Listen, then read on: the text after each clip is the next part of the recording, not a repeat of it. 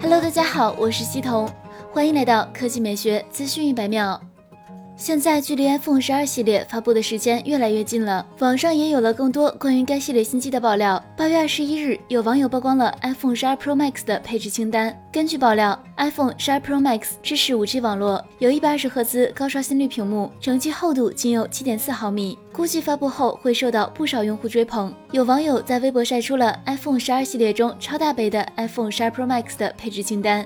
并表示 iPhone 12 Pro Max 将于十月十二日发布。根据此份配置清单显示，iPhone 12 Pro Max 将搭载基于五纳米制程工艺的 A 十四仿生芯片，支持 SA、NSA 双模 5G，系统为 iOS 十四。该机内存六 G，提供一百二十八 G、二百五十六 G 以及五百一十二 G 三种存储规格。iPhone 12 Pro Max 配置二六八八乘幺二四二分辨率的六点七英寸超视网膜 XDR OLED 屏幕，支持杜比世界 HDR 十 Plus。它仍旧采采用 Face ID，前置摄像头为一千二百万像素。后置摄像头方面，iPhone 12 Pro Max 采用三颗一千二百万像素摄像头以及一颗 TF 摄像头的后置四摄，支持超广角拍摄、OIS 以及三倍光学变焦。iPhone 12 Pro Max 支持最高十八瓦快充，支持无线充电。手机厚度七点四毫米，采用前后玻璃设计，重量及电池容量并未公布。